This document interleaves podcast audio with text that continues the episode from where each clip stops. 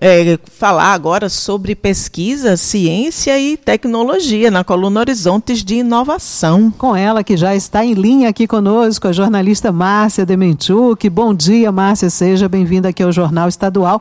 E o IFPB está aí com um curso novo, não é? De, de, de nível superior, justamente nas áreas ali de reforma agrária, sistema de energias renováveis. Claro que você vai dar todos os detalhes para a gente, para os nossos ouvintes. Bom dia, Márcia. Oi, bom dia, Beth. Bom dia, Jorge. Uma alegria estar com os ouvintes da Tabajara nesse primeiro dia do mês de novembro. Veja só, nós estamos então com esse curso de tecnologia em sistemas de energia renovável no IFPB em Esperança. É um curso de graduação. Ele vai ser ofertado junto com o curso de especialização em agroecologia e educação do campo, em parceria com a Universidade Federal da Paraíba. E esses, então, foram os dois novos cursos aprovados para a Paraíba pela Comissão Pedagógica Nacional do Programa Nacional de Educação de Reforma Agrária, o PRONERA. Então, esse programa aprovou a o desenvolvimento desses cursos e qual a importância e por que nós estamos trazendo essas informações para o ouvinte. Esse curso de sistemas de energia renovável lá em Esperança, ele vai ser super importante porque por conta desse processo de transição energética que nós estamos vivendo nos dias atuais não preciso falar disso, é uma situação constante na mídia, nas redes sociais.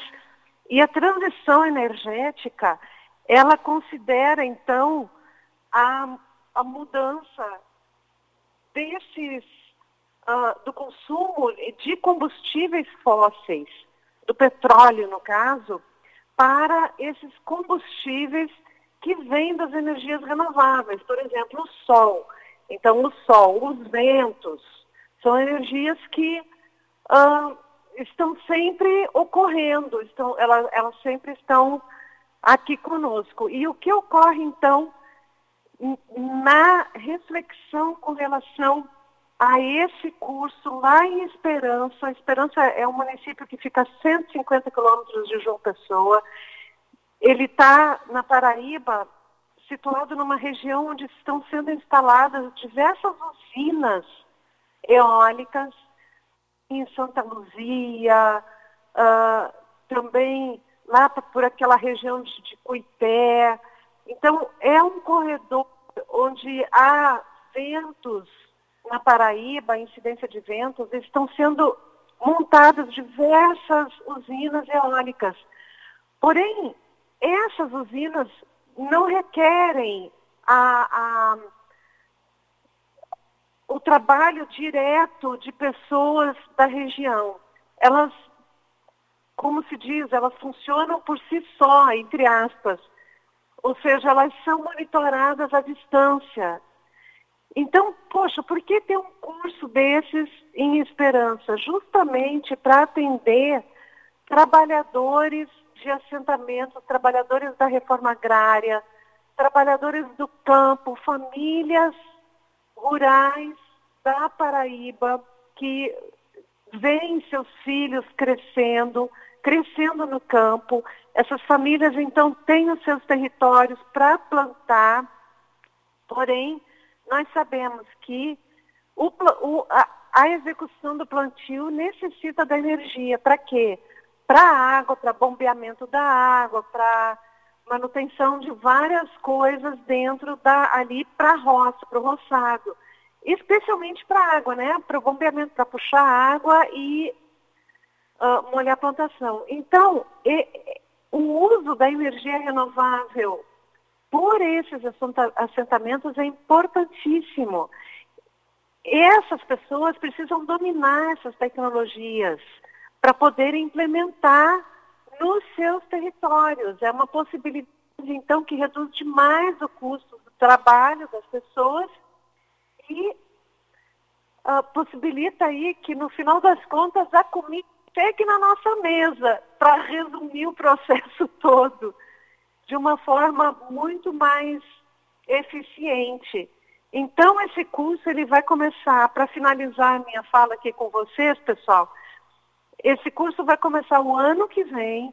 Ele é destinado especificamente para agricultores de assentamentos da reforma agrária.